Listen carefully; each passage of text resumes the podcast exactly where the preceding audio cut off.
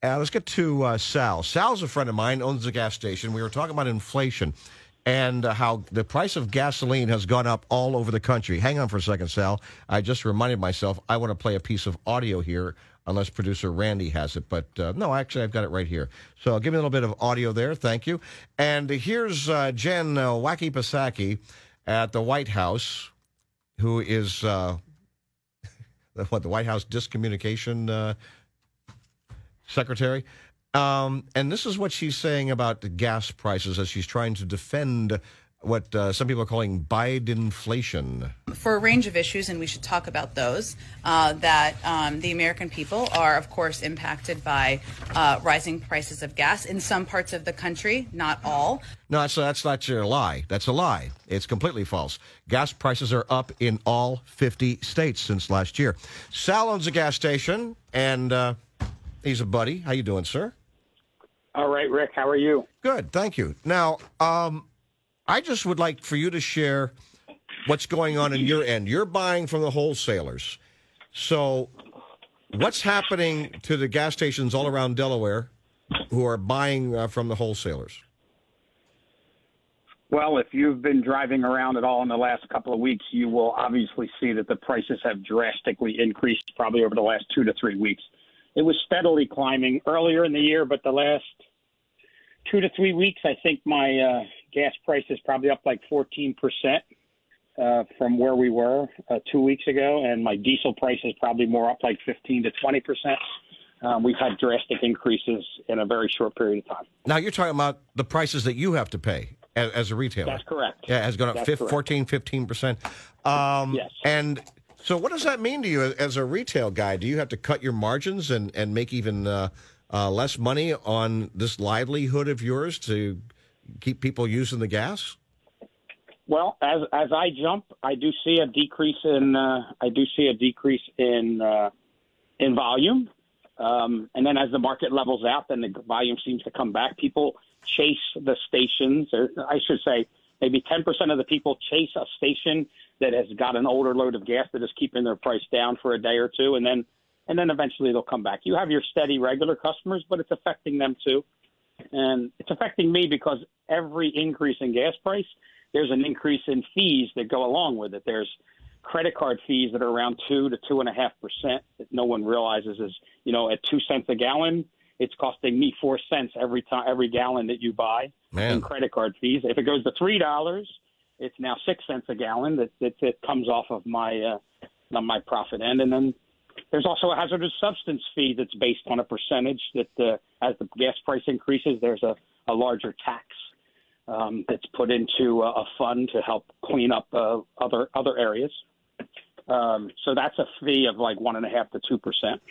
Um, so, yeah, there's increases. When it price increases, a percentage to me as wholesale, It, it it is actually exponentially higher on the retail side. Yeah, and, and you're not increasing your prices in such a way as uh, as to make uh, even more profit off this. You you can't, can you?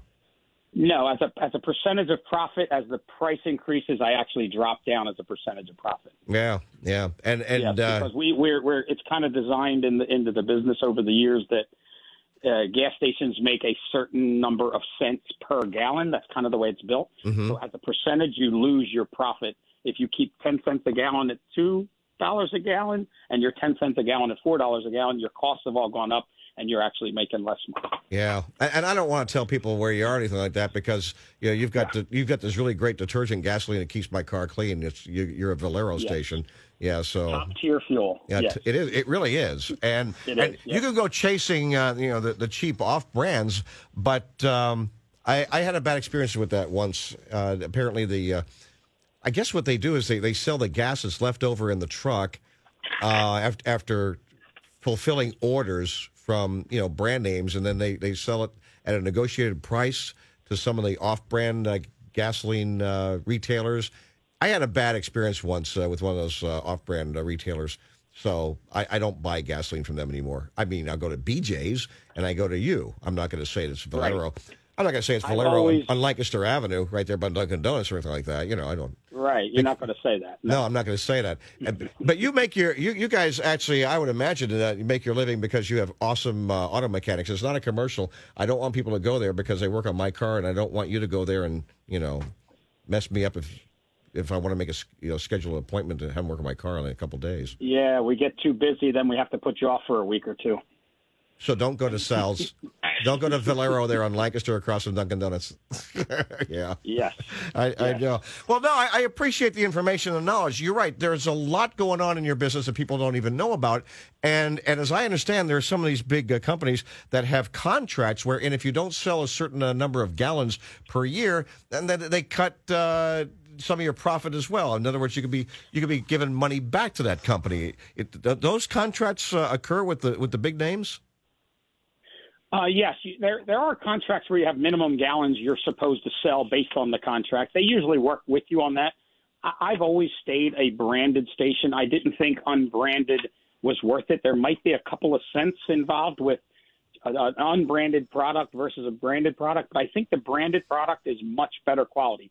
Top tier is just not a word. That's actually uh, that's actually something in the industry that stations that are branded, such as Valero and a couple of the other big name brands, have a better quality fuel. They have different additive packages.